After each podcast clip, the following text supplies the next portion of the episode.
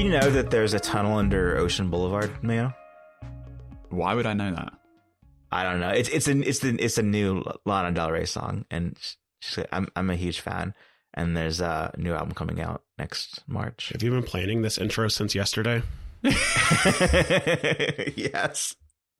This is why I asked we, we rearrange some things just so I could do that. Yeah. But it's so relevant to our first topic, which is Apple Music Sing. By the way, hey Chance Miller joining us this week. Yeah, I was wondering if I was going to get an intro, if it was just going to be like a mysterious third man on the show. yeah. Because me and you You're- have yeah. never done it together, Zac. It's just, I've just filled in for you. so Mayo, it's uh, Apple Music Sing. W- w- This is actually a surprise. Yeah, this is cool. So, kind of this week, we were expecting an Apple Music announcement in terms of the classical app department because they have promised that for the end of the year, but that didn't come. But instead, they announced this Apple Music Sing thing, uh, which is basically an enhancement of the real time lyrics feature that they've had for, I think, since iOS 13. And so, in the Apple Music, most they, they run they made a big deal about it at the time where they were going to take over lyrics. They have internal teams writing all the lyrics metadata, and they give you this real time lyrics experience, which is really nice. It's better than what you can find on other competing services.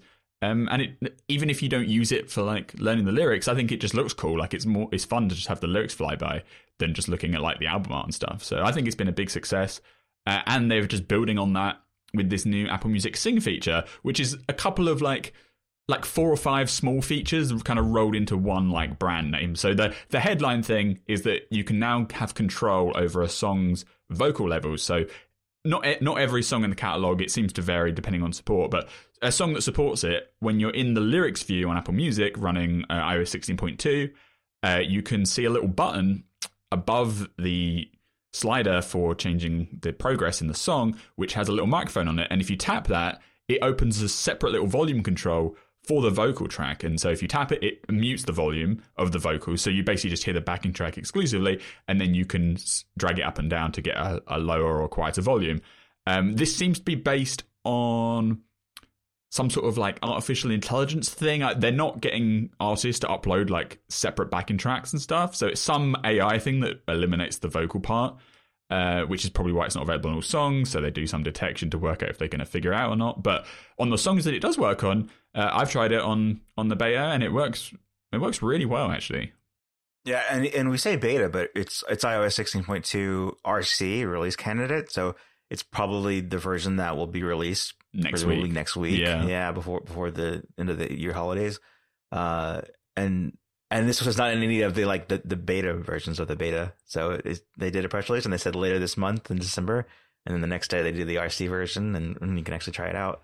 Um, it, it's pretty cool. Like, is the lyric stuff based on Shazam acquisition? Is that related at all? Uh, possibly. real-time I think the real time lyrics effort was underway with before Shazam though. Hmm. Because I don't remember Shazam having lyric stuff in it that was crazy. No.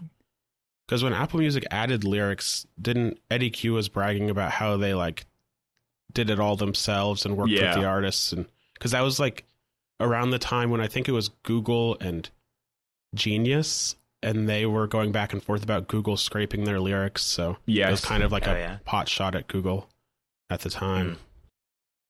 Yeah. So uh, I I haven't done this to a song where it eliminates the vocals before. Yeah, and I and we've had 24 hours with it.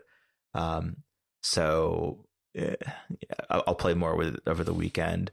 But I have seen the effect where when you look at the lyrics of a song, whereas before it would be, I guess there's like three versions of lyrics. There's like just like the flat lyrics in very tiny font that doesn't move at all. There's I guess there's no lyrics on some songs, and then there's the the modern version that we all know, which is like big letters, um, highlights the, the the section being performed in that moment. Yeah, like line by line, kind of highlighting. line by line, right? Yeah. And then this one is like an effect of like it shades, it, it brightens up, like a gradient goes by that like shows you which word is is is on. And I like found I I I have seen that in action, and I did um like a really fast rap song, and it was. It caught up with it, It- like it was catching up. It was, you know, in sync with it. And I was like, "That's that's actually pretty Yeah, and if there's like single words that are stressed, you know, like a, a lot of songs are structured so they have like a, a sentence and then the last word in the sentence they really like sing it out as like a note. Uh, the animations in that mode, it like lifts up the letters of the word that's being spoken and it like puts a little like glow behind it. Like it looks really pretty. And obviously you can use it to, you know, sing along with because it's more precise than just the line by line thing. And then also if there's a duet and it's been, you know, the metadata's there, it will put lyrics from both singers on left and right side of the screens, like left aligned, right aligned to separate the singers. And background vocals appear in like a little like m- smaller font basically, so they're separated Yeah. from the main lyrics. So uh, when you have a song that supports everything, it's really really nice. And some songs support just the sound track vocal, you know, settings. Some have the lyrics, some have both. It varies quite considerably. And they Gotcha. Yeah. they might fix this when it by next week or whenever iOS 16.2 actually comes out, but it's definitely like changing quickly because some songs will have it and then they'll lose it. Some songs will have will have it and have certain parts of it, like maybe only the beat by beat lyrics, and then then they'll add the voice control option. Then one of it will go away. So there's still lots of like server side Apple Music catalog things going on here, where what we have now might not there might be more songs by the time everything's actually available next week, which is which is good because finding one that roll- has ro- rolling it out. Yeah, yeah, because finding a song that has the entire experience is actually like kind of hard. Are they going to do playlist? Yeah, they said Yeah. fifty companion playlists of popular karaoke songs, basically. I think. Yeah. So that, that's that's pretty good for discovery. Yeah. Yeah. is you you see those and you go versus like trying out every single song like Dolby Atmos style. And one thing and they too, haven't said how it works, but I think the lyrics, the word by word lyrics, is done manually. So Yeah. their team is just manually typing in the, the timings for each word, and the vocal Ah. thing's done with some sort of machine learning algorithm situation. Uh, So, And- and so with lyrics, like Yeah. you know, every week they're adding more lyrics, so they'll probably just Mhm. build out the catalog that way as well. Yeah, and this doesn't seem like the thing because of how they're doing it, because it isn't just like taking the stems of each song if they have access to Dolby Atmos mixes, um, b- because it seems to be AI related. I'm sure they involve the Dolby Atmos separation if it's there. But yeah, it's just that there it isn't like every Dolby Atmos song supports this, and every song that supports it isn't Dolby Atmos. So, you know, yeah, you can find non Dolby Atmos songs that let you silence the, the vocal. Yeah, like the new Lana song is Dolby Atmos, but it didn't support this feature on on hour one. They came out at the exact same time, by the way. So, just saying. And, the other kind of gotcha is the device compatibility because Yeah, at, at least at the service level, it sounds like something that would just be available to everybody. But it seems specifically limited to A13 chip and later uh, because it's iPhone 11 and later, or the iPhone SE third generation, uh, iPad Pro 11 inch third gen and later, iPad Air fourth gen later, iPad Mini sixth gen, so that's the most recent one.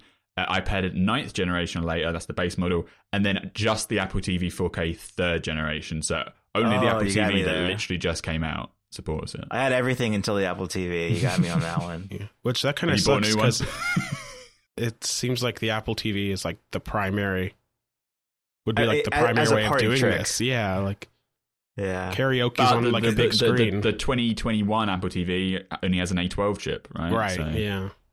Whatever AI thing they use, uh, probably This is the reason the new Apple TV exists. Is, is for it might be. It might be. Although someone I put, mean, I tweeted about the A13 like flaw, and someone pointed out that the iPhone SE second generation also has an A13 chip in it, but it's not supported by this feature. So, not sure Ah. what's going on there. Maybe maybe a memory thing there then. Yeah. Yeah, it, it- it's a cool party trick in terms of like taking the existing service and then adding this karaoke layer to it because that's just fun and and and great for like a, you know group environment, etc. But also just if you're like learning the song or you're trying to um you know practice even if you're like an artist and you're trying to kind of cover these these things, I think it's a really cool tool for individuals to um to, to have as a as just another tool to to help learn music.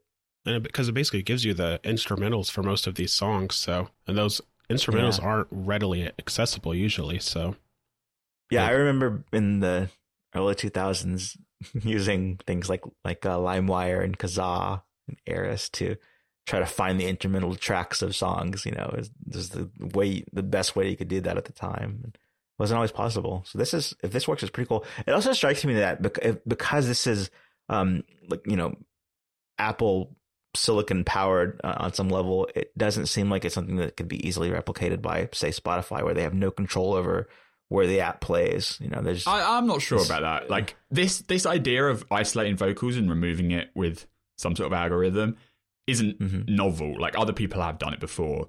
It might just be whatever Apple's implementation is is like specifically tied to some, you know, Apple Silicon stuff. But there's probably a way to replicate something similar. Maybe it's not as effective, but something similar-ish uh, is probably achievable by somebody else. 'Cause Spotify I think- will still say it's Uh, what was unfair. that? Um, what was that thing that um, Kanye was it Kanye West that made that like The- yeah, the stem player. the stem player that had a vocal removal option in it? Yeah, Well, and that had like physical buttons on it, so you'd press it. You could press the different buttons to play or mute certain like layers of the song, so you could just have the vocals or just have the bass track or something. Because it was using the actual stems of the song, but It- but it also could try to reverse it. Like I sent uh, our, our friend Saif a thing I did just like for fun, and he plugged it into his machine. it could could create stems out of it, basically. Or isolate, isolate. Very like he would play it in isolation. It was pretty cool. I mean, the biggest reason Spotify probably won't do this is just because of the manual aspect of doing the beat by beat lyrics. Because it took them, they were behind on the real time lyrics for a while. It took them a yep. few years to catch up to Apple Music. So, and we're still And we on should say this Spotify feature doesn't cost you any extra anything extra. You don't have to Well, pay a premium for it. It's just, well, it's the, They if you have the Apple Music price. subscription, you're you're in. yeah, yeah. If you have that's the true. They- they- compatible like, devices, I guess. like we said, they didn't time their the price increase recently with any new feature, even though there was But- something on the corner. Yeah, they're, pay, they're, they're paying all the lyrics contractors a dollar more an hour, so they got to pay for it Yeah. somehow. but yeah, I think it's a cool feature, and it's you know you might not use it that often, but even if you just use it as like a follow along the lyrics thing, if you're not going to do the vocal silencing stuff, I think it's worth it. So very very happy to see this. This week's episode of Happy Hour is sponsored by Security Spy, CCTV video surveillance software for macOS. Get the app at securityspy.com and use promo code HAPPY for 20% off. We all want to feel safe and secure, and one of the best ways to get that peace of mind is with video surveillance. Use Security Spy to set up cameras at home or on your business premises. It's software designed for the Apple ecosystem. Create a professional quality video surveillance system with easy setup, no specialist hardware required virtually eliminating triggers using AI to determine when to trigger notifications. And there's no ongoing subscription fees. All you need is some IP connected cameras which connect over Ethernet or Wi Fi to your Mac that runs the Security Spy software. You can choose to record always on continuously or when triggered by motion. As I mentioned before, using AI to determine when to make notifications. And you can check in with your cameras from anywhere using remote access. Security Spy does all of its processing and storage locally on your Mac, no cloud service involved. This gives you the best possible performance and utmost privacy for your data and avoids ongoing fees. You don't have to dedicate a Mac just for Security Spy. It's super efficient and it can run in the background with very low resource usage, all contained with an intuitive and refined user interface for easy setup. And as a special perk for Happy Hour listeners, use the code HAPPY at checkout for a 20% discount. That's securityspy.com, promo code HAPPY for a 20% discount. Thanks to Security Spy for sponsoring the show. Good luck hearing that promo code and not having the Pharrell song stuck in your head. Uh, moving on from music, we've got a lot of security stuff that has come through. Speaking of security, uh, a lot to unpack here. So, uh, Mayo, I'll let you take the high level on this. Yeah, this was another kind of out of nowhere surprise because all of these features they could have like previewed at WWDC. Like is something that's always curious to me is some like they announce a lot, a bunch of stuff in June, even though in the knowledge that half the stuff they announce in June isn't shipping with the point zero, but then they have other features that they don't preview in June and just drop on people randomly. Like, you know, Apple Music Sync could have been previewed in June, for instance. That all of this stuff could have been previewed in June, and they could have cut off a lot of criticism in the in the intervening months about Apple, you know, not being uh, solid on their security principles. Because this is a huge deal. There's there's three parts. There's the, there's the two parts that um uh, which are about kind of like account verification because you have iMessage contact key verification, which is a way for you to securely know that you're talking to not to the actual person on the other line of an iMessage chat and not some kind of imposter, and to supposedly be notified if a malicious actor like intervenes in the conversation with another device or logs in, and you can like do something basically to know that you're talking to someone and you can trust them. You can see how this might apply to like journalists wanting to have a private conversation with sources, especially in uh, countries with nefarious state actors and stuff. And, and then you've got Apple ID security key login, which is quite simple. That's the idea that right now you can log in with your Apple ID and password, but soon you'll be able to tie it to to a physical security key as a second factor of authentication. So you know, like you have a little like USB dongle or something, and you or with an NFC chip in it, and you can use that as a physical device for also encrypting uh, or encrypting your password access to uh, iCloud. And then the big thing is what Apple calls advanced data protection, which is the thing that everyone's been asking for for so literally years. And there's been rumors on and off that maybe the FBI was suppressing Apple from doing it. But basically, here it is now end to end encryption for pretty much everything that you store in iCloud. That's iCloud backups, includes messages, includes photos, uh, the works, other stuff too, reminders, Siri shortcuts, wallet passes. The, but the big things are messages and uh, photos backup because that's really what's most crucial to people. Uh, and so now you can enable advanced data protection. It's rolling out in the US first, but it's coming worldwide early next year, including China. Apple said that they're not excluding any countries here. Uh, and I guess that could change. You know, China might block it or something, but they seem to at least plan to roll it out worldwide. So every single customer can opt into end-to-end encryption on their iCloud account, which I think is a huge deal because for so long you could get around uh, like messages would be end to end encrypted when you're in a conversation, but your iCloud backup would not be. So if uh, you know law enforcement or something came to Apple, they could force them to turn over the encrypted data, but they'd also at the same time be turning over the key to that encrypted data. Hence, it could be decrypted and read. Um, but now you have the option to you know, batten down your personal data 100% using Apple services uh, and have end to end encryption on everything that you care about. So I think it's a huge deal. Is there for messages? Is there any level of um, control or, or awareness over? I've got everything end end encrypted, but I only want to communicate with someone else who does that as well, or any awareness of what they, they have settings for because it's like email. You can erase all of your email, but if you've sent email, it's in the other inbox yeah. that that you sent it to. So is there anything for that, any, or I don't it... think there's any warning about that at the moment. No, both people would have to have the advanced data protection thing turned on, which and you got to trust that they have. Yeah, and that's the thing is like it's all opt in for now, and it, to and, and to opt into it, you have to go through a few other things because you have to have either a recovery contact, so somebody who you give access to to make sure if you were to lose access to your Apple account and your data somehow, this person can help you get it back. Or you have to set up a recovery key, which is something you're supposed to set up and safeguard that you can use to get back into your account if you lose everything.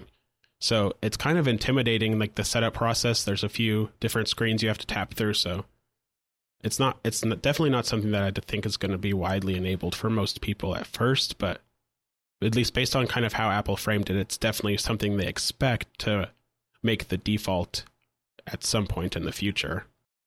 I presume when it becomes default, they'll have other mitigations because yeah, the, I like I I see this feature as something that Apple 100% should offer to stick to their principles of marketing as the you know privacy first company, and with the iPhone and backup, you have no option but to use iCloud. It's your only option. So Apple needs to offer uh, the iCloud service with an end-to-end encryption option because that's the most private thing they can do, and you don't have any other choice. But I don't think it should be the thing that most people should should be using because most people value being able to restore their precious photos of their family over the last you know five years and that can't be replaced more than the the rare chance that someone nefarious might get access to the, the decryption keys on the server. Like, obviously, if you're a journalist, you know, political candidate, activist, you can make that choice, similar to lockdown mode, right? That they also launched this year. Um, that's another feature that's great that it exists, but it isn't something that you should really recommend to people. And advanced data protection, yeah, you do have the fallback of the recovery contact, or you can print out the little code. But at least for me, as much as as I've like campaigned or um, uh, that I want this thing to exist, I'm not going to turn it on. Like messages and photos, I'd rather be able to access them again, right? In, in if the worst happens, because end-to-end encryption if you lo- lose all your passwords, you lose your recovery. Apple cannot help you. They cannot give you access back to your account. All your data will be lost permanently. So, Uh, Chance, Hmm. uh, how, how does this affect messages in iCloud? Because that's the service where, um, with iMessage, you have uh, every conversation you have sent and received, sync on all your devices. If you delete it on your iPhone, it'll go away from your Mac, etc. Um, so how does this affect that? Because that was something that was excluded from right. End-to-end encryption or encryption at all, I guess, right? Yeah, so even with this, everything, including iMessages in the cloud, is fully end to end encrypted. So that little loophole in the in Apple's claim that iMessage was end to end encrypted is fixed now. But again, both people have to have it enabled because if you have it enabled and you back up your messages and sync between your devices, yours it's encrypted on your side. But if the other person doesn't, then law enforcement or whoever can just go to Apple and ask for that person's messages or device backups. So, so it's fixed, Yeah. sort of, and there's no. well, it's fixed fully, right? Apart, it's I mean, fixed fully, yeah, but Uh, as, I- as far as it can be. Yeah, I mean, well, like I- anyone can screenshot a conversation, even if it's Right. end-to-end encrypted, right? So they can't really control what the other person's doing. I mean, there, there is mitigation of things against things like that. Like Facebook message, Messenger has it's clunky, but they have a separate UI for Mhm. end-to-end encrypted conversations. It goes from like the, the the top level to a gray bottom level, where it's like this is the secret chat. Um, and then there's also features, you know, that are on lots of messaging apps where it's like someone took a screenshot. The one thing you can't prevent is like someone taking a photo of the phone. Yeah. Or just There's no way to writing do down what you wrote, you know? Sure, yeah. Um, the, the, I think the thing I'm I'm not as intimidated by this as I think maybe it, it could come off as the the iCloud backup being end to end encrypted is just kind of makes me feel like it's caught, caught up with what an iTunes backup would be on your Mac because that was something you could easily encrypt with a with a single passcode that you had to memorize. No, um, otherwise you didn't have access to that backup. Um, same thing with everything on your Mac hard drive. You know, there's there's ways of it's. I guess it's very similar. You've got your um your, your password, and then you've got the option to have an Apple ID help recover if you forget your password. So it's kind of like that, but for the, all of the cloud stuff, which I think just kind of catches you up to the local stuff. So in that regard, I think it's it's pretty. Uh, it's not as scary. It's just you know if if you ever do find yourself needing to recover anything that was in the cloud that you you think well it's still on Apple server, you know, then then you miss out on that option. But it's just like if it was lost off of your your um, computer hard drive and, and not backed up anywhere or, or saved anywhere. Um, so so that part I think, and, and then the the lockdown mode. That's a you know you'll actually see day to day differences and if you use that versus this. This doesn't affect performance or what features you have access to. Right? It's just Yep. all about the recovery method and like how what access is kind of so and then and then on the China thing, you know, that's that's a big we'll see because that was where you know the airdrop change happened where they took it from everyone to everyone for 10 minutes and then that ended up in this 16.2 release seems to be expedited from the promise for next year um so Mm. is that and, and go ahead Chance. I was just going to say, and even today in like the United States, the FBI is already criticizing Apple Yeah. for this. Uh, part of their Of course. statement was uh, they said this hinders our ability to protect the American people from criminal acts ranging from cyber attacks and violence against children to drug trafficking, organized crime, and terrorism. So they are swinging mean, for the fences with that statement, and Mm. There- I mean, Uh, there's a chance that governments will block this in, in regions, uh, but I'd rather Apple announce it and try to release it than not do it at all, you know? the thing in China that's interesting is that in China, Apple obliges to have the servers locally in Mhm. China and ba- basically it's accessible from the government. I mean, it's, it's, it's well, Apple would disagree on that part. Because- Right, right, right. Because they because although the server the, the servers are physically located in China, Apple owns Yeah. the encryption keys. They say so. It doesn't matter if it's local because the, the data is all encrypted anyway from Apple's security keys. If that makes sense. So the difference would be then that it would be local. Apple doesn't have the key and only the user does. yep. Hmm. which from Apple's Okay. perspective, they could just add it as an option in China, and people do it, and then Apple's just out of luck. Like they, it's kind of like the FBI San Bernardino thing from a few years ago, where Apple literally doesn't have a way to give them that data, and then it's up to the Yeah. China government to either go completely against Apple and threaten supply chain and availability of devices and all of that, or they just have to live with it. And maybe they could remove the option from future builds, but people could enable it while it was there. So Yeah. And then lastly, in the security space this week, I mean, this was all a collection of like actually big things in security. Pretty good year end wrap up of um, closing a lot of open conversations about Apple, uh, how Apple handles this stuff. Uh, the last thing though is the, the CSAM photo scanning feature uh, capability that was put on pause because of feedback uh, last year, year before. And, and that's come to a close in that Apple's no longer going to do the thing with photo scanning. I guess is messages separate from photo scanning. What's the difference here? So, so they have the they have the like the for, for like the young um like they have like the content warning for young people, which is done on device and not shared anywhere else, and that Okay, just basically yeah. just redacts images that it thinks got like nudity in it. Um, Mhm. and then when you click on the photo, it says this picture seems like it contains explicit content. Do you still want to view it? Yes, no. Uh, but none of that gets sent anywhere else. It's not checking for like you know illegal materials or whatever. It's just like a local side um, analysis. So that's no different than like you know you go on uh, Reddit and a post is like blurred out because it's for adults or whatever, and you click on it to see it. So that's still there.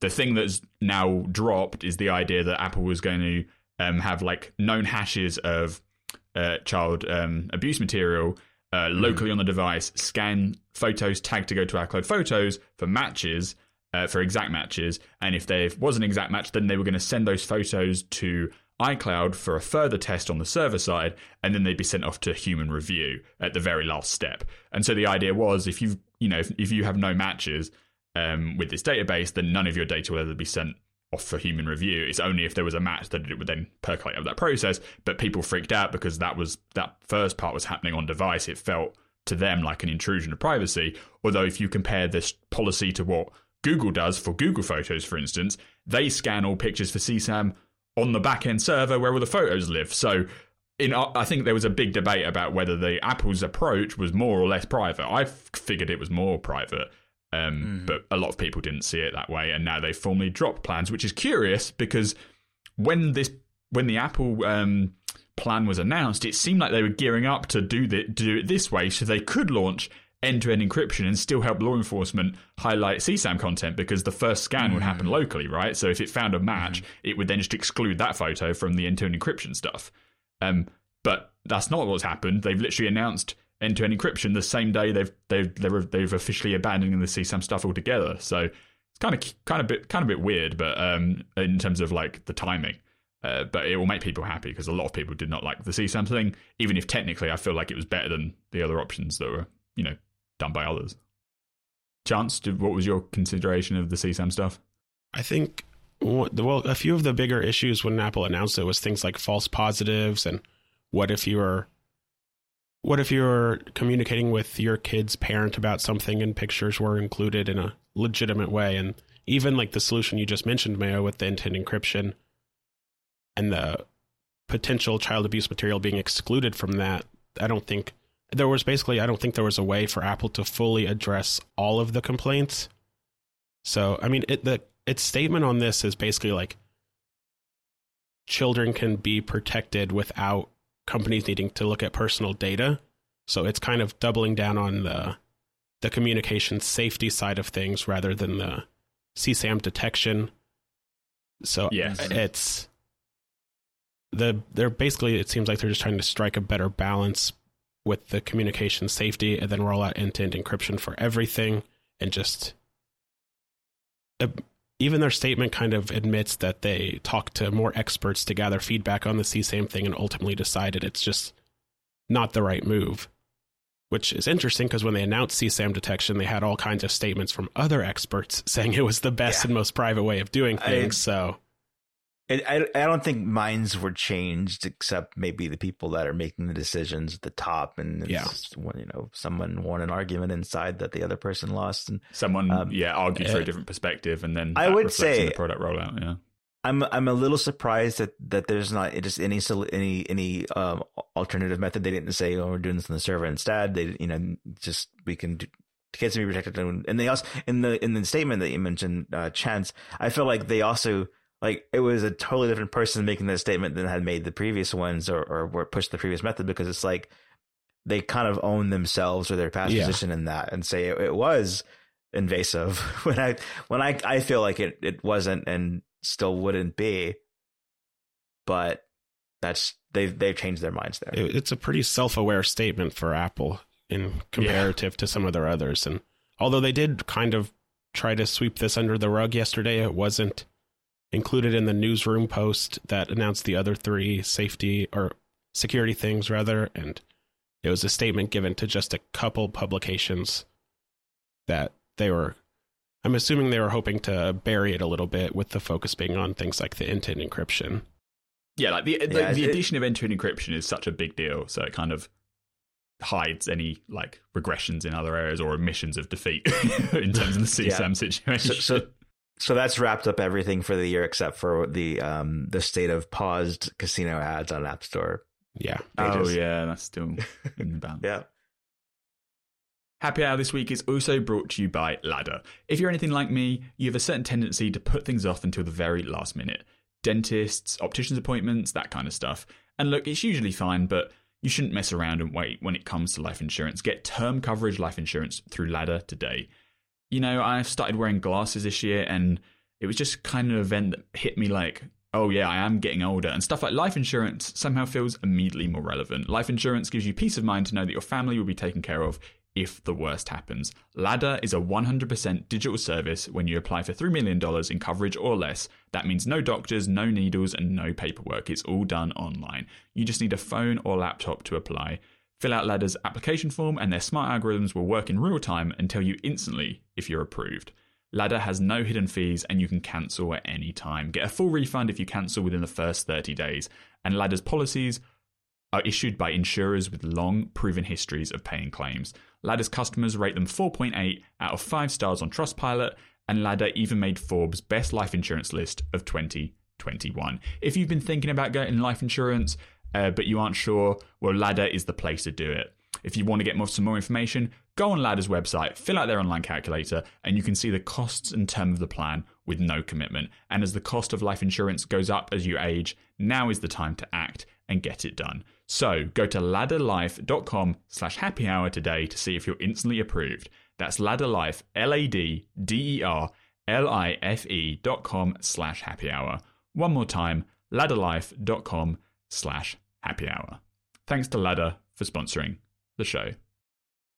And we touched on a moment ago Apple and China and wanting to diversify, sort of not have all their eggs in the China basket um, because of policy. Uh, this week, there have been more reports about Apple um, doing more things out of China that are necessary for their business. So, Mayo, what are those specifically? Yeah, so this has been kind of on and off for a few months, I'd say. There was some chatter early in the year about supply chain stuff, and uh, and now this is kind of reinforced with a Wall Street Journal article that says Apple has recently accelerated plans to expand production outside of China. Obviously, as it stands, they do have production facilities outside of China run by um, their partners. They have uh, production in India for iPhone. They have Brazil. They have iPhones built in Brazil. AirPods and HomePods are largely built in Vietnam. So these facilities exist, but the scale is small. And so what these reports are talking about, they're talking about like a potential future where Apple isn't so reliant on this like one area in Shenzhen, China, called like iPhone City to assemble the vast, vast majority of the millions of phones they make every single week. And this latest initiative is partly um, triggered by policy in terms of the the shaky ground at which the US and the China face off. And there was some of this came up during bubbled up during the trade wars around you know 2016 2018, uh, where taxes were getting put and tariffs were put, getting put left, right, and center, and that was a threat. But those things kind of faded away, and Apple uh, politically navigated that situation pretty well, so the iPhone was never really impacted. Um, but more recently, uh, production has been affected many times, repeatedly disrupted by China's strict COVID 19 policy. Uh, and that basically, you know, China's going on lockdown every couple of months, and that's affecting iPhone facilities, which then means iPhones can't be produced. And there's a really big outbreak uh, in November, which sent Apple's like main assembly facility for iPhone 14 Pro to a halt. So much so that they had to release a statement saying that uh, iPhone 14 availability, iPhone 14 Pro availability is going to be super constrained during the holiday season. It's probably going to have a financial impact on the holiday quarter. We're talking billions of dollars here uh, just for this quarter alone. So those kind of factors combine to a situation where I think Apple doesn't see China as a, a dependable, stable uh, supply chain link as much as it was, and so they need to diversify and hedge and get other places up and running. The problem is it's really hard to find anywhere else that can match uh, China's production infrastructure because they have you know millions of cheap labor in terms of their workforce and they have the actual physical infrastructure and talent on the ground to make stuff happen that you need to build a million iPhones a day or you know hundreds of thousands of iPhones a day. The Wall Street Journal article says that Apple's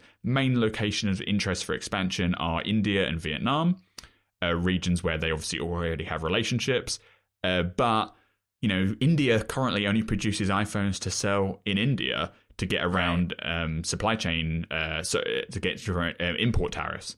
Um, but if they want to start producing, you know, India's making four million phones a quarter. That's that's like one day of iPhone or two days of iPhone production in terms of China scale. So it would take a long, long, long time to build up something in India or Vietnam, but it's never going to exist if you don't start. And so it seems like Apple's really pushing now for suppliers to start making uh, new product um, plans to make these products from the beginning in other countries. And if they can slowly start it maybe on other products like Macs or iPads, then they'll build up the talent base, the infrastructure to take on the iPhone challenge. But this is something that is going to take a long time to materialize significantly. Like it's great that they're starting. I think it's a you know it makes sense for them to diversify. But let's say China had a you know there was a lockdown next year in China, Apple's not going to be ready they're not going to be ready in two years, not going to be ready in three years, not going to be ready in four years. This is a long term, you know, five to 10 year transition that they seem to have started or at least thought about during 2020, 2021, and more recently have kind of put the foot down and been like, we need to get this going, even if it's in a, you know, a small capacity to begin with. Eventually, it's, they reportedly want to shift up to 40% of iPhone production to other countries in the, in the best case. So if everything goes well, you know, in five years' time, 40% of iPhones will be made outside of China. And so that's still less than half, but that kind of gives a judgment of, you know, where you have to set your sights on here to be realistic.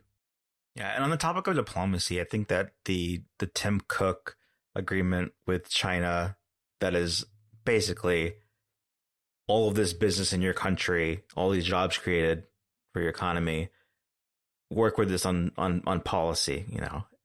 That I think that changes when you have almost half of iPhones made outside of China. So that's like a long term effect that will have to be dealt with in some capacity.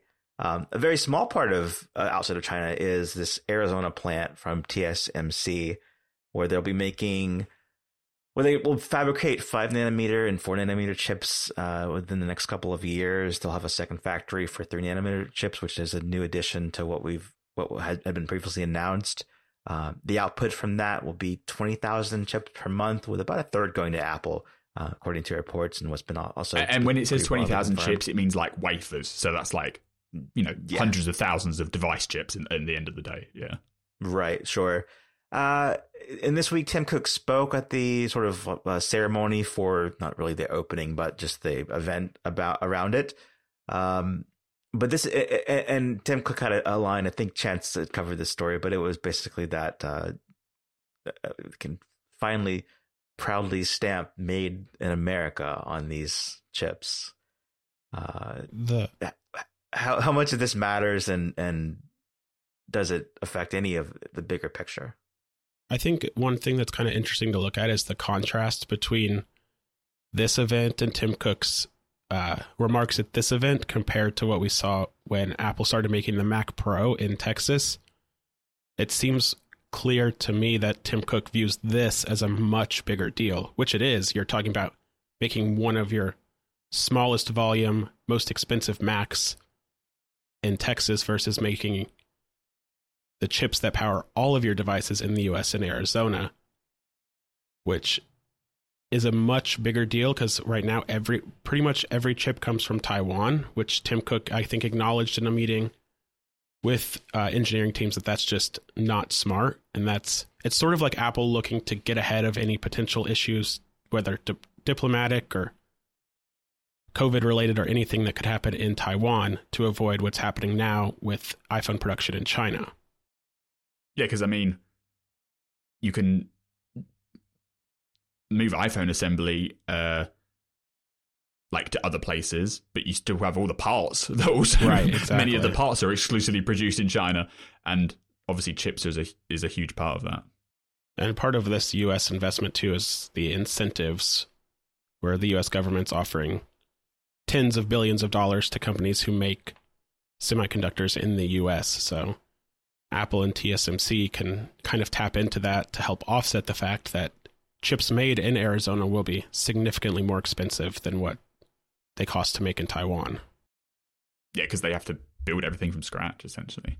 And labor. Yeah, obviously, TSMC um, if you go to four nanometers by 2024, at that time, the brand new Apple devices are probably on three nanometers.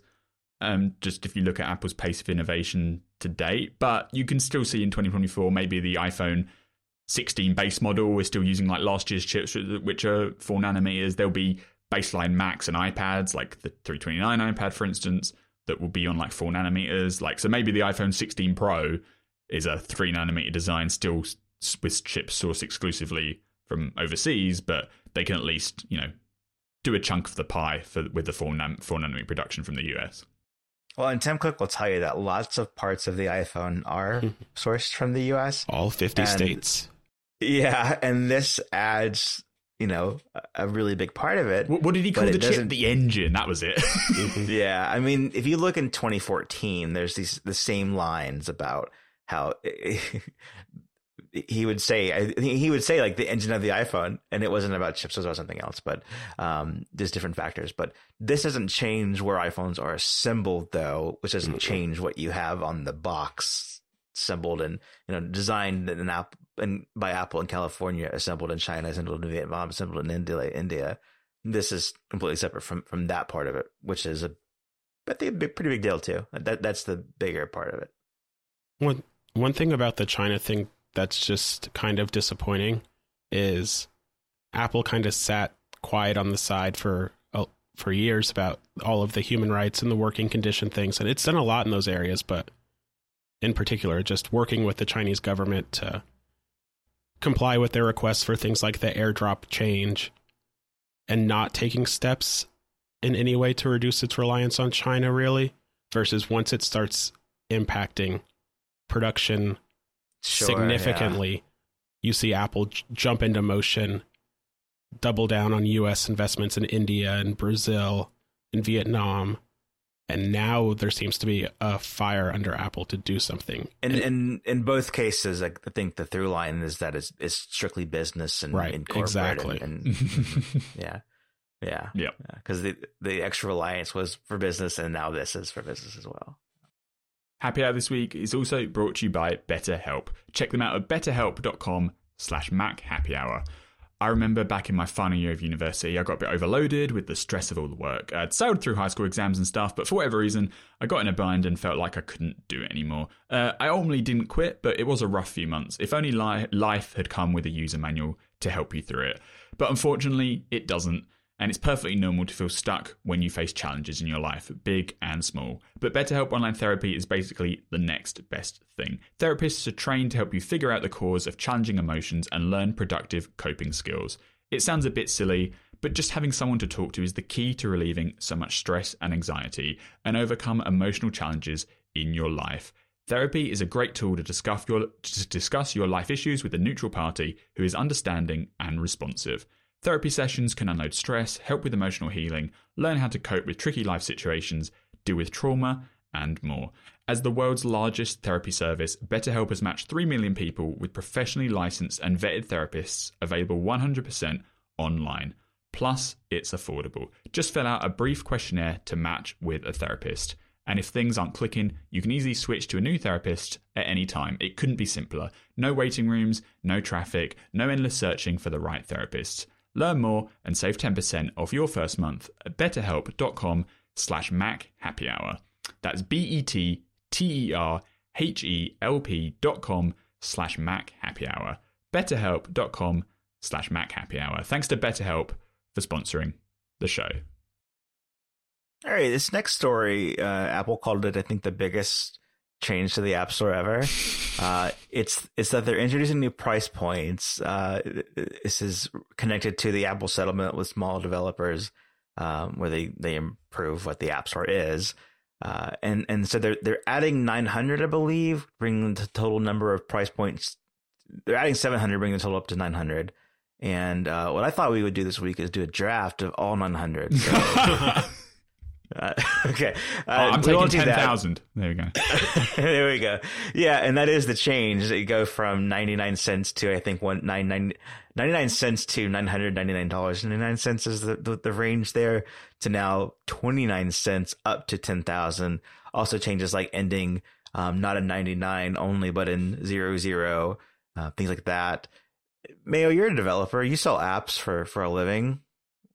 What do you think about this? Is, it- is Well, it, is it important? As, it as a small anything? developer, my App Store experience has been completely changed by the addition of these price points. How, like, it's such an innovation to the store concept. It, it, it, it's Uh, irrelevant. As I as I put in the notes, all App Store problems solved. Yeah.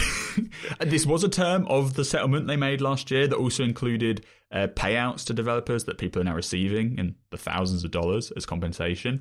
Uh, but one of the terms was we will let you choose more price points, supposedly giving um, publishers flexibility about what they want to charge on the App Store. Ob- Obviously, publishers get more flexibility if they didn't have to account for a 30% fee all the time. But, you know, Apple's obviously not going to um, relinquish that. But if you want more price points, here you go. And they did say that the price points that are super expensive, like the $10,000 price point, you have to get a special request re- agree with Apple. So they're trying to avoid like dumb scams and stuff. But whereas the, the the price points in the lower end of the spectrum, just like the price points today, I can go into like App Store Connect and change the price on a whim whenever I want. But the the super high prices, they'll have a a human just double check you're not like pulling off some crazy scam. And right, And those don't tend to be like consumer apps. They tend to be medical or enterprise, Yeah, from what I've seen. and right Yeah, now the new prices are subscriptions only. So for fixed price apps, that I think they said spring of next year. So Takes time. takes time Yeah. to add all these buttons. like it's a, it's a it's a slow database, all right. They've got some creepy old hardware they got to sort out and upgrade. Yeah. So that that was eh, Apple had two big announcements this week: it was security and the App Store prices, and I think maybe security was the bigger one. Do you, do you think? Yeah, just just slightly. Yeah, yeah. Uh, unsurprisingly, there, there's another Apple Car story. Um, the the news is not good for the Apple Car, uh, unless the new unless you only hope that it still ex- ex- exists as a as a project. Um, it was reported this week that Apple is scaling back the project uh, in ways that mean it will not ship with full self driving at launch, full autonomous self driving at launch. Something that no car maker has pulled off yet this was connected to the idea of the thing not having a steering wheel because why would it need one if it's completely self-driving um, it- this sounds uh, like maybe it will just be more of a an, a an electric car that you can buy from others but that apple will lean in on the technology aspect of it it's got the most iphone integration than any other car will have this would probably be like the only car that has the carplay uh, second the, the next generation carplay at, at, at its full capacity um, the, the the price point. I think this comes from Mark Gurman at Bloomberg, by the way. But the the, the price uh, target is under hundred thousand dollars. What a steal! Cool. yeah, I mean this. Yeah, if we if we think that the Mac Pro is is niche or the Apple Watch Edition, first, you know, the gold one was like a small product. Then I mean, transportation is different, but this this uh is pretty pricey. Um, Mayo, what do you what do you think here? Is this Well, I mean, the news are you Apple surprised by can't ship a, a full self-driving car by 2025. Most people were incredibly skeptical when that um, rumor came out, us included. So the fact that it is now, you know, Project Titan facing reality that if they want to ship a car anytime soon, it's not. It's going to have to have a steering wheel, guys. You know, like okay, so we're back on track. We're going to produce some electric vehicle of some situation uh, by 2026, but it's going to be not we don't know yet if there's anything like crazily new about it or different. It just sounds like it's going to be another option of electric car, and it will have like you know Tesla autopilot pilot style features. Uh, but lots the, of cars do these. Lo- like lots of cars do exactly. Um, but and I'm sure it'll have like you know nice fit and finish, and it'll look pretty, and have some iPhone integration and stuff. But at least right now, it doesn't sound particularly exciting. It just sounds like well, Apple's going to make an electric car and just to put on the list with you know Tesla, Ford, Rivian, name name your pick. Um, Mhm. So presumably they must feel like there's some compelling reason to do it. Otherwise, they could have just like just carried on working on self-driving stuff until they're ready to do something more crazy. But I, the idea that Apple's making a car at all has never really fazed me as a concept because I just see it as like you know Apple needs to dominate your life ultimately to keep growing, and the iPhone covers most of the day and a big section of the day where you cannot use an iPhone is in a car because you're not allowed to. And I think the same be true for a headset or or anything else. So Apple making a car makes sense in that perspective in terms of them being able to, you know, have a role in your life and make you more engaged with their platform overall. Uh, but it certainly was more interesting and fun when it was like, wow, they're going to do something completely different and go, and they're really gunning for this full self driving idea, and they they're going to do it in 2025. But now it's just like, well, by 2026, they'll have a vehicle that isn't that much different to vehicles that are on the road right now, is less exciting. But some of the stuff Apple does is less exciting, you know. So it doesn't it doesn't like sound ridiculous to me that this is their plan. It's just less interesting as a thing. Chance, Yeah, you're a person is- with a car here that's electric. yeah. Yeah, you buy cars. Are you, are you are you moving to the Apple car when it comes out? No, I think you kind of hit it on the head, Mayo, where at least the self driving thing was kind of what was going to be the differentiator. But if that's been scaled dramatically back, you have Because to. it can't be done. Yeah, you have to wonder what's going to set the Apple car apart. Because what's described right now is basically on par with what's already on the market from a ton of different companies for EVs. So come 2026, who knows where Tesla will be? Who knows where Rivian will be? Who knows where Ford will be? So if Apple launches with what this Bloomberg report says, it's it's going to be several years behind what the people who have already been making EVs are offering at that point. And this Well, I can space is you, uh, moving so mm. quickly too with battery technology and, and the autopilot side of things. Apple is entering with no experience, no infrastructure. So it's definitely an uphill battle. I would argue that they have about a decade of experience in, in this. They just haven't released the things that they've been working on, but they certainly have. Uh, I mean, like almost 10 it's, it's crazy how long this has been a thing. Um, there are always people who say this will never happen. Apple will never release a car. There was even a Morgan Stanley report about a year ago that was like Apple's uh, involvement in transportation won't be a personally owned car. It'll be something that's mass transportation for cities. And, and that was the autonomous view. Like robo taxis, yeah. Right, right. This doesn't sound like that at all. This sounds back to the, you know, w- w- I mean, I, I, both could be possible. It would make sense. I mean, Um, robo taxis as a business idea is a huge area. Like it would, Yeah. If if you, if you could make it happen, it would replace Uber. It would replace Lyft. It would be, you know, it would be, or it would make just basically Uber and Lyft drive um, drivers much cheaper because you wouldn't have to pay a human, right? Um, so like that segment is incredibly um, big opportunity. profitable if it can be done, but the reality is it can't be done. You know, Musk was promising to have robo taxis four years ago, or however many years ago he said, and we're we're no closer today than we were before because the the self driving segment has hit a bit of a reality that it's actually going to take longer than we maybe first thought it would. And there's been some incremental improvements, but we're not close enough to having a robotic taxi in the sense that you could just sit in the back and something could drive you there without you having to worry about watching the road, Well- looking after it, controlling it with the steering wheel, etc. of the three of us, I actually have been in a number of robo taxis with no steering wheels that are controlled by an Xbox game controller. If things go wrong, it, it was this the Beep autonomous driving service that would had a very specific route. It was connected to Verizon 5G, and it runs in, in Orlando.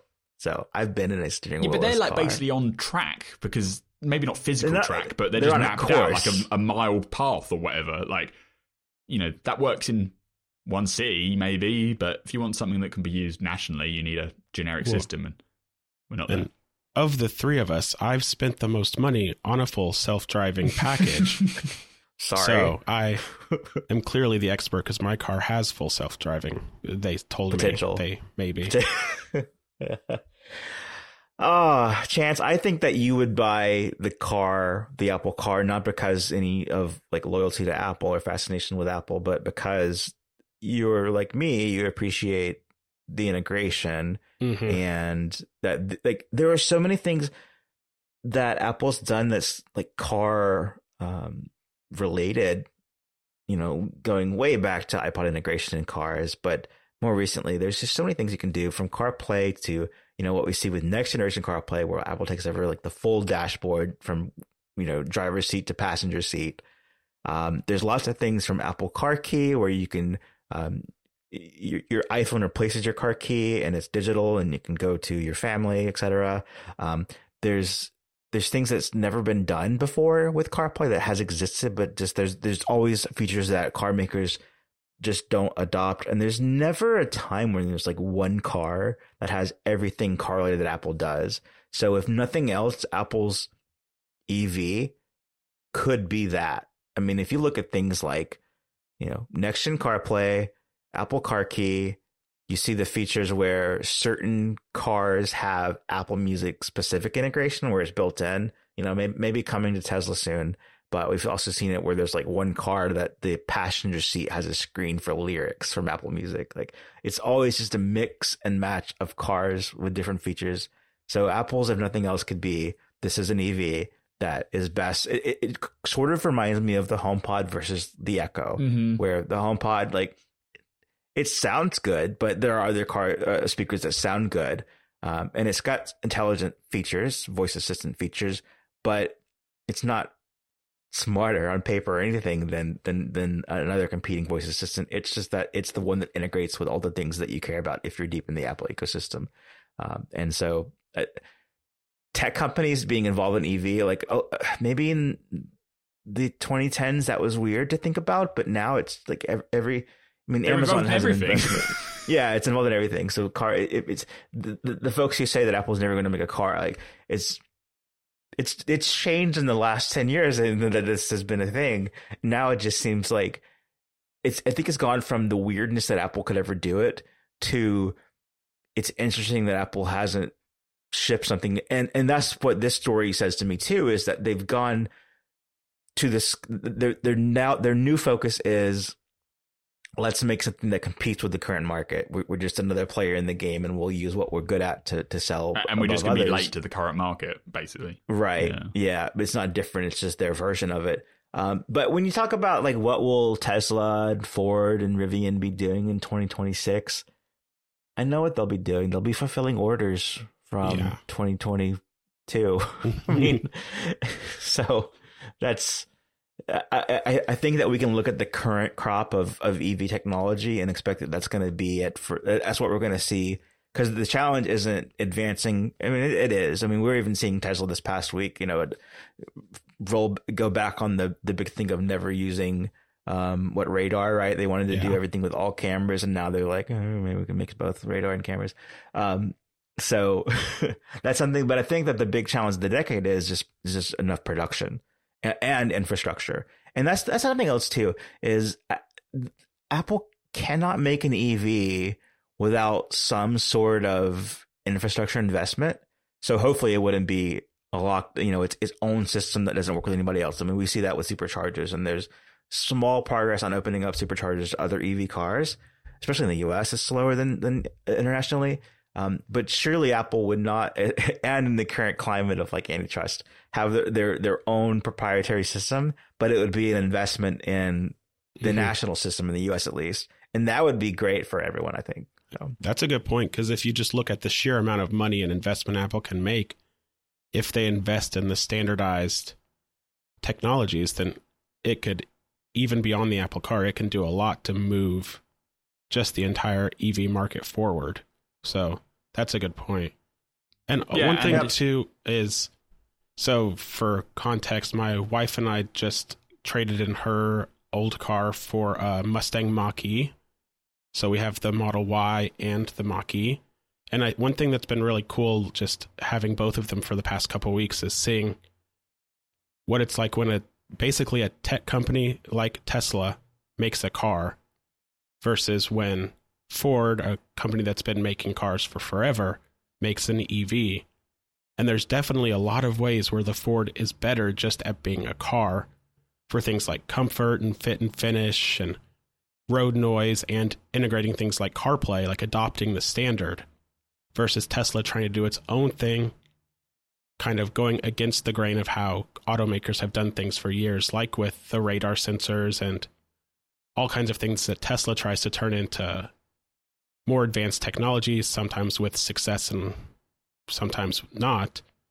So, looking at Apple, a company that has never made a car, it'll be interesting to see how it can compare to both the tech features of a Tesla, but also just being able to perfect what legacy automakers have already perfected with who are now basically just taking what they've learned over decades of experience and then switching to electric drivetrains. So that'll be interesting to yeah. see and what exactly the Apple car offers in comparison to something like the Mach-E even because the Tesla comparison's most common, but there's so many other cars on the market right now, so it's a very competitive field. Yeah, and just look at electrek.co, our sister site, for the wider picture of EV, the the the whole landscape there, because just in what I see, what I'm exposed to, it seems like you know back to China that there's a lot of there's a, there's a the market in uh, internationally is not what it is in the U.S. So you know Europe's one thing, Asia's a whole other thing, and uh, so that's what we'd look forward to the rest of the decade. Yeah, I would just say that if the current if they come out with a in 2026 that is kind of boring, it doesn't mean that they haven't given up on doing the full self driving stuff. That research and development can continue, and it will come out when it's ready. Um, and they just want to be in the they want to be like in the arena, so that when that you know when the state of the art catches up to their dream, they can ship that and not be you know behind on that as well compared to you know Tesla, Rivian, and everybody else. So because the first the first product that, might be boring, but they might still be working on what they actually want to do. Because one thing you need for the self driving stuff too, like Tesla has shown, is you need the data from cars yes. on the road. Yeah, and Apple has no cars on the road, and it can drive around streets uh, in California. Well, it has Apple Maps data, but not not real you, you world. need like cameras from car. You need like car yeah. camera video. Yeah, yeah, and you need for that they have like what sixty nine cars and testing, yeah, driving around tracks and stuff in California. So disengaging every road. half a mile. So yeah. Finally, Happy Hour this week is also brought to you by Charge ASAP. Originating in Sydney, Charge ASAP has been creating highly innovative charging accessories since 2016. They've relied heavily on crowdfunding to get projects off the ground and have successfully delivered all of their back products to customers in more than 130 countries. The latest culmination of all their efforts is the Zeus 270 watt GaN charger. This is the world's first 270 watt charger. The total maximum combined output across all four USB ports hits that 270 watt mark. That's spread across three USB C ports and one USB A port. The USB C port can hit 140 watt, 100 watt, and 100 watts each. That 140 watt USB C port is really powerful. It can fast charge a 16 inch MacBook Pro, delivering the same power to the laptop as the bulky MagSafe charger that it comes with. Plus, an integrated OLED panel displays real time charging volts and amps of the connected devices to the charger. And yet, the Zeus charger is also really small. Great for portability, it even has two way foldable US prongs. So, order the Zeus charger now through the company's Kickstarter campaign with early bird backing pricing starting at just $109. Final products are expected to ship in May of 2023 for a retail price of $219. So save by backing now. Thanks to Charge ASAP for sponsoring the show. Uh, and and moving on to the rest of the decade, we're looking at uh, some news stories around the, uh, the, the mixed reality headset projects. Uh, this comes from Mark Gurman of Bloomberg. He says that the, the Reality OS uh, platform we can now call it XR OS. I, I cannot look at that without thinking 10R because yep. of the mm-hmm. iPhone 10R. Mm-hmm. I mean, that's that's an Apple press problem, not a public problem, because everyone I know still says uh, XS and XR and iPhone X. So anyway, uh, that's something.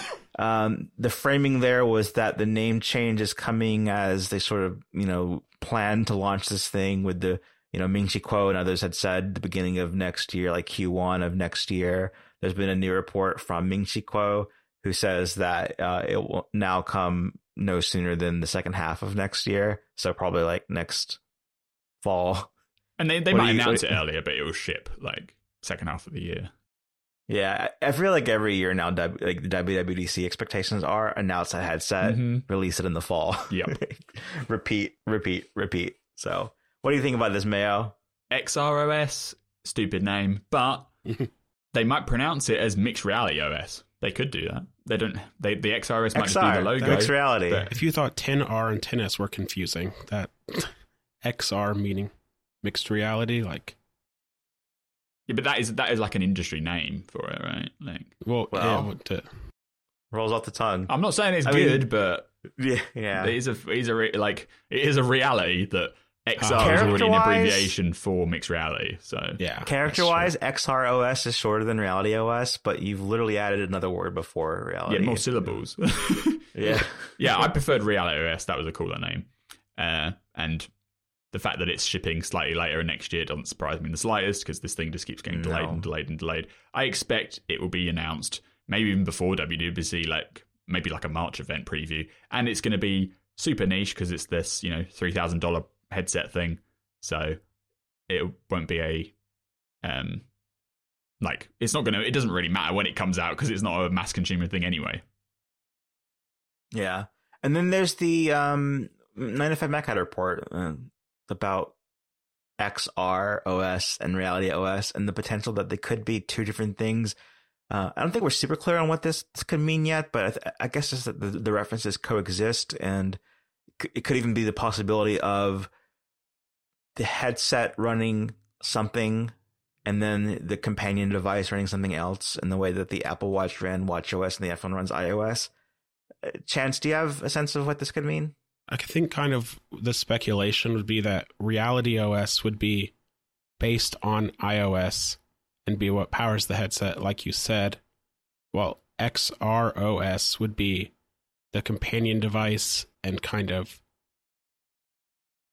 the under the what under the hood thing. I kind of was thinking it could be similar to how we have tvOS that powers Apple TV and HomePod, but then Apple calls it HomePod software or whatever.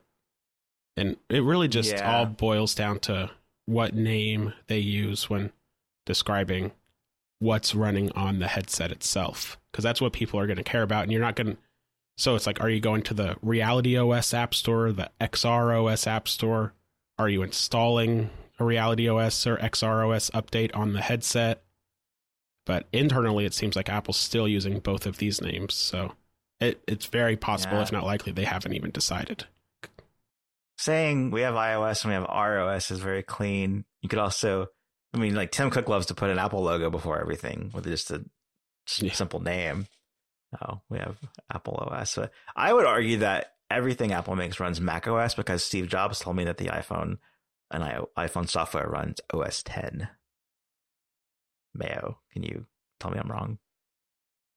We'll see. We'll see. I mean, there's still these rumors that Apple's working on like multiple headsets. They've got obviously the the Pro one coming next year, and then also like a more lightweight pair of glasses. So maybe it runs. Maybe they brand that with a separate OS name, and maybe that's where some of this comes from. Or this thing's just been so long in development that they've kind of diverged internally on firmware. Now they're like slowly bringing them back together to get ready something ready to ship. Maybe. And one thing too, Zac, you mentioned the Ming Chi Kuo report saying second half of next year. After all, he says that what he heard with talking to supply chain sources is that the delay is because of the software side of things, not necessarily the hardware side of things. So Yeah. the software for this thing seems to be a mess, and who knows? Similar to the watch situation several years Yeah. ago. So this, it took it took a few years for the software to kind of be fully baked on that. Uh, and a few more things, uh, Mayo. This is interesting to you, especially that that, that Apple's got an actual investment uh, uh, in terms of resources for Stable Diffusion, the um, make artificial intelligence art project. Yeah, this me is more. kind of left field. So obviously, all these kind of like AI image generators, where you type in a little like prompt of text, then it makes a f- image based on what you've asked for. Um, kind of bloomed in popularity this year as people kind of realized and noticed that oh wow these things can actually make you know high quality images. But most of the things um, work by like talking to like a cloud service and the cloud servers run it and then you get a result. You have been able to run them on your machine and stuff but it requires a lot of setup and complexity and it's slower. Um, and apple had kind of been like mum on this but last week randomly they announced that they were shipping optimizations to their Core ML framework in macOS 13.1 and iOS 16.2 to make Stable Diffusion run faster on Apple Silicon. And they released like this big press, um, this big um, post on their machine learning blog, like encouraging and advocating for people to integrate Stable Diffusion into their apps. And they gave sample code wow. and tutorials and all this infrastructure around getting people to implement Stable Diffusion in their apps on the client side. So the idea is that someone would in, uh, implement the framework into their app, it would ship on the App Store, and the Apple Silicon chips are fast enough that you wouldn't have to send off your request to a server. It could all be done on device. And a um, M2 MacBook Air can generate an image through Stable Diffusion in 18 seconds. So the idea is it's not super, you know, Ooh. it's not immediate, but it's quick enough that you don't need to worry about yeah. a massive cloud backend. You can just ask for image generation and use it. And so one, and I haven't spoken to the Pixelmator people about this, but you could imagine that, you know, alongside all oh, the yeah. other tools inside of Pixelmator, you could just have a like, I just need a background of just type in what background you want and it just generates you one. You could just drop it in like freeform clip art, right? Make make your own clip art kind of situation. And they could do all that on locally to your laptop using the GPU and the neural engine inside the Apple Silicon chip. So I just thought it was really interesting that, you know, Apple rarely comes out so strongly for something like this, but like making changes to the operating system for this like specific algorithm and then like posting that they've done that and encouraging other people to adopt it. Like you don't see that happen very often, but they obviously clearly think there's there's something here. Yeah, that is that is when you explain it that way, I agree. Uh, also, this week, the, uh, something in the same vein we, have seen is uh, Chat GPT, which is um, not text to image, but it's text to written text. And so I, I tried this. Um, I, I, wrote a story about the new MarsEdit Five app coming out this this week. Uh, you know, hand wrote it, thought of every word myself, published it, and then I then I thought afterwards huh, I wonder what Chat GPT would come up with. Uh, and of course, the prompt is always important. You know, what you put in affects what you get out of it. But I wrote, I, I, the prompt that, that I made was write a story about MarsEdit 5 for Mac. Here are the release notes. And then I pasted in the bullet points of features. And it came out with an article that was similar length to what I had written. I think more thorough definitely less less personality, but I could have added that in after the fact. And I was just really fascinated about that. I was impressed because it was like the time it took me to do this, and then the way that this thing just churned it out in a matter of seconds, and it's actually really good. And I could take this as like a draft and then personalize it, and you can refresh and get a brand new one. Like it's just, it's impressive. It is. The stuff's neat. The bigger effects, don't know, but in terms of just like trying a, it, it's so it, uh, you know, ignore all the ramifications. It's so fun to see a new technology that impresses you after you know you spend all your time like covering technology, and it's like you you get how every single thing works basically. so to see something that impresses you is is refreshing. Yeah, it's it is impressive. You know, there's caveats and there's complexities and yeah. implications on the world, but mm-hmm. raw technology, it's just like you know, I can type in a random prompt on my laptop and get a, a rendered image of what I asked for in like 30 mm-hmm. seconds. Mm-hmm. That is just crazy. And I still think we're kind of waiting for like the big use cases for it other than the novelty and the gimmick stuff. Um, but I mean, it, there's definitely opportunities for it to be used in places and, and things. So I think it's I think it's clever, and Apple obviously thinks that it's important too. Otherwise, they wouldn't have bothered, you know, releasing all the source code and stuff. Yeah, maybe they can maybe they can talk to Chat GPT and make Siri more creative. The best use case I've seen is you asking it to make jokes, Zac. It's good confirmation that there's there's that maybe your humor is good after all, compared to what it spits out. Sometimes it comes up with something that you can see what it's trying to do, and then sometimes it tells you that it explicitly cannot make jokes. Uh, but it does make me feel valuable in that there's just certain things that computers can't do yet. All right, that is the Happy Hour podcast this week. If you have any feedback, you can email Benjamin and I together and we'll tell Chance about it at happyhour at 9to5mac.com. You can follow me on Twitter and Instagram at ApolloZac. That's A-P-O-L-L-O-Z-A-C.